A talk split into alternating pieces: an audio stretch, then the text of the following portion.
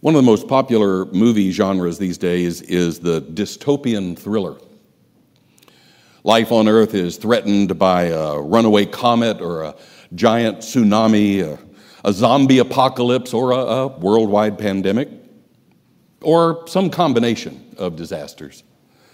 And usually, a large number of mostly anonymous people perish, and the protagonists for whom we have come to care either win the day or sacrifice themselves to save everybody else.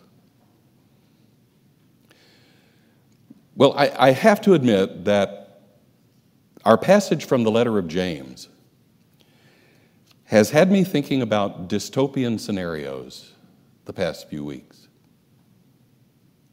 And I wonder what if? What if our congregation were set in a culture which was dedicated to the eventual death of the Christian faith? Not by physical persecution necessarily, but, but perhaps by more patient, subtle means. What if no new church buildings were permitted? What if we were prevented from printing any Christian literature, including Bibles? What if two ministers couldn't even speak to each other on the street without a permit, and congregations could not hold Sunday school for children under 18? What if being a Christian meant that you couldn't be a teacher in the public schools or hold any professional position? What if being a Christian meant that your children had little, if any, chance of any higher education? What if some Christians so twisted and mangled the teachings of Jesus that they were actively doing and supporting non Christian teachings and actions? Even though the church's influence in our society has waned in recent years, what if it were projected to be gone in a couple of generations? Well, for some folks, of course, that situation would raise a prior question whether or not to be a Christian. But that's not the question I'm headed for today. I'm headed for a different question. If all our usual means of communication were closed to us, would we survive as a Christian community? Or would we wither and die? how would we go about proclaiming the gospel? How would we testify to God's love in Jesus Christ? Now, those questions may sound academic, but in some parts of the worldwide church, and some would say even here close by, these are real issues.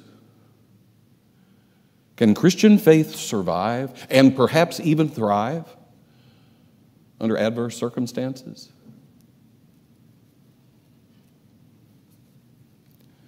The letter of James is a kind of a, a no holds barred sermon in letter form. It was relevant to the people who first heard it, and it is, I believe, relevant to us today.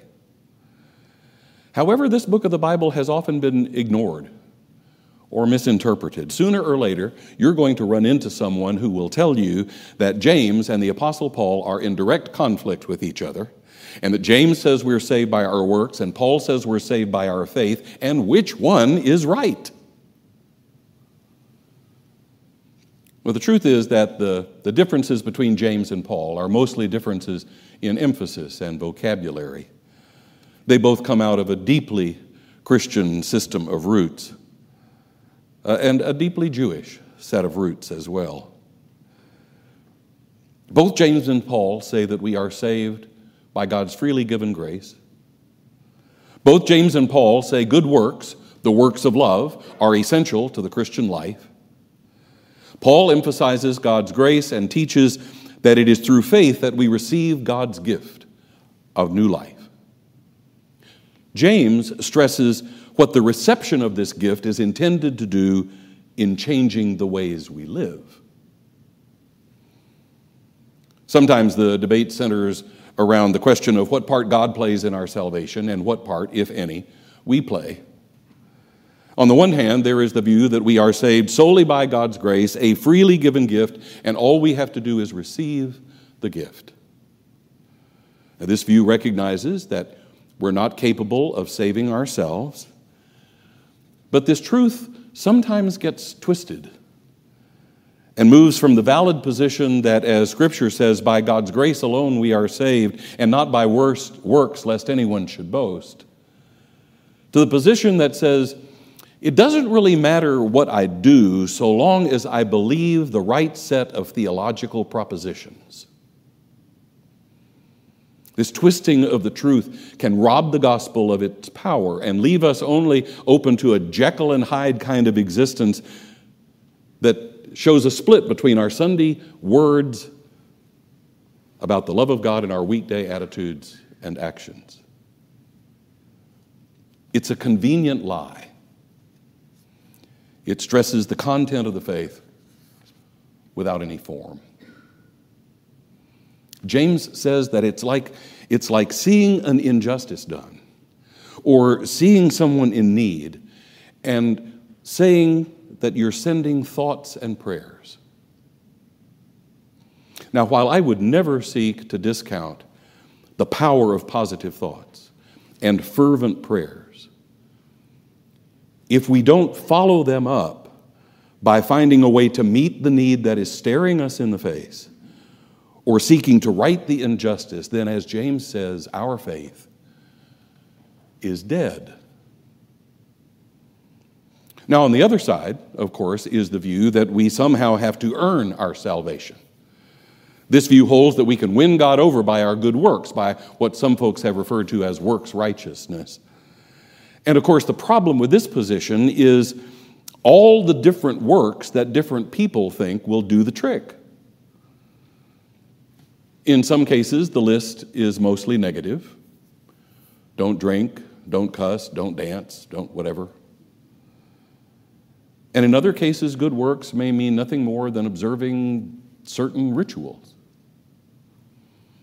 For example, let's say that you decide that the good work necessary for salvation is faithful attendance at a weekly service of worship, which in itself is a good thing. And in that service, you hear words, you hear scriptural words, words like, God is love. Love one another as I have loved you. And this passage from 1 John.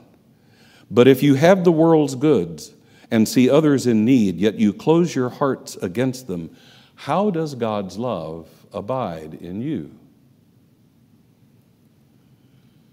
You pray a prayer of personal confession, seeking God's forgiveness for yourself, and you receive the good news. Your sin is forgiven. Go and sin no more. But since you have decided that the important good work is simply being in attendance at the service, you may fail to see any connection at all between the words that you hear and your attitudes and actions. This view, too, is a convenient lie. It stresses the form of the faith without the content. So, both of these views end up bringing us to the same place, the place of avoiding the implications and ramifications of servant discipleship. And yet, at the same time, both views contain important truth. We are saved freely by God's grace. No amount of even the best, most love motivated acts of human caring can earn that free gift for us. We can't put God in our debt. On the other hand, being a disciple of Jesus means learning from Jesus and, and seeking to live according to the example of his active love for all people. It means giving form to the content of the faith. This is what James is talking about when he says, As the body apart from the spirit is dead, so faith apart from works is dead.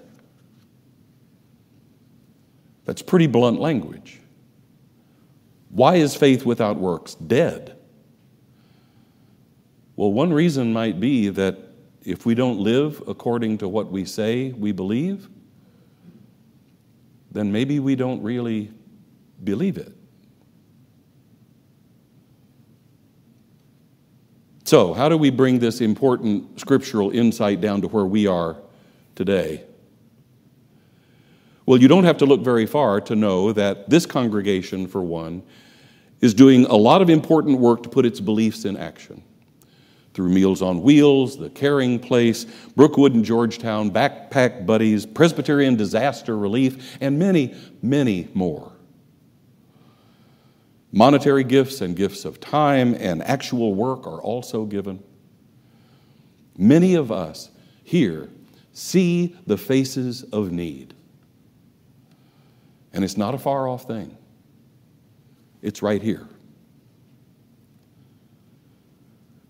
Scripture calls us to care for the most vulnerable, whether it's the residents of the local subsidized housing project or the homeless man who sleeps on this church's porch some nights, or the unvaccinated children in our Sunday school. We can try to ignore that call or to rationalize it away, but it remains.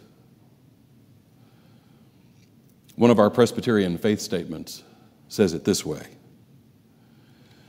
We believe God sends us to risk our own peace and comfort in compassion for our neighbors.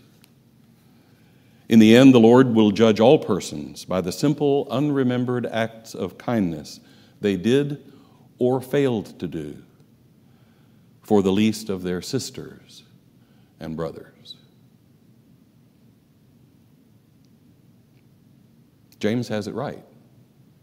Faith without works is dead.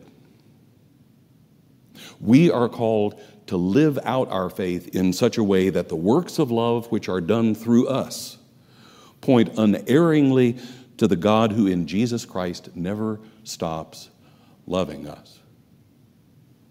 This is the God who has acted to save us, not just for life eternal, but for this life too.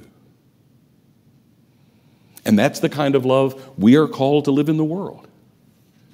Without it, our faith is empty, dead, and may, in fact, be the most effective witness against our faith.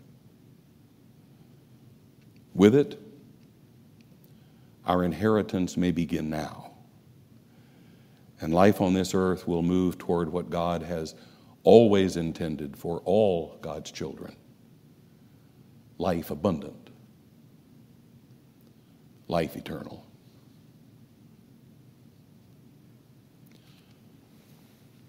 Amen.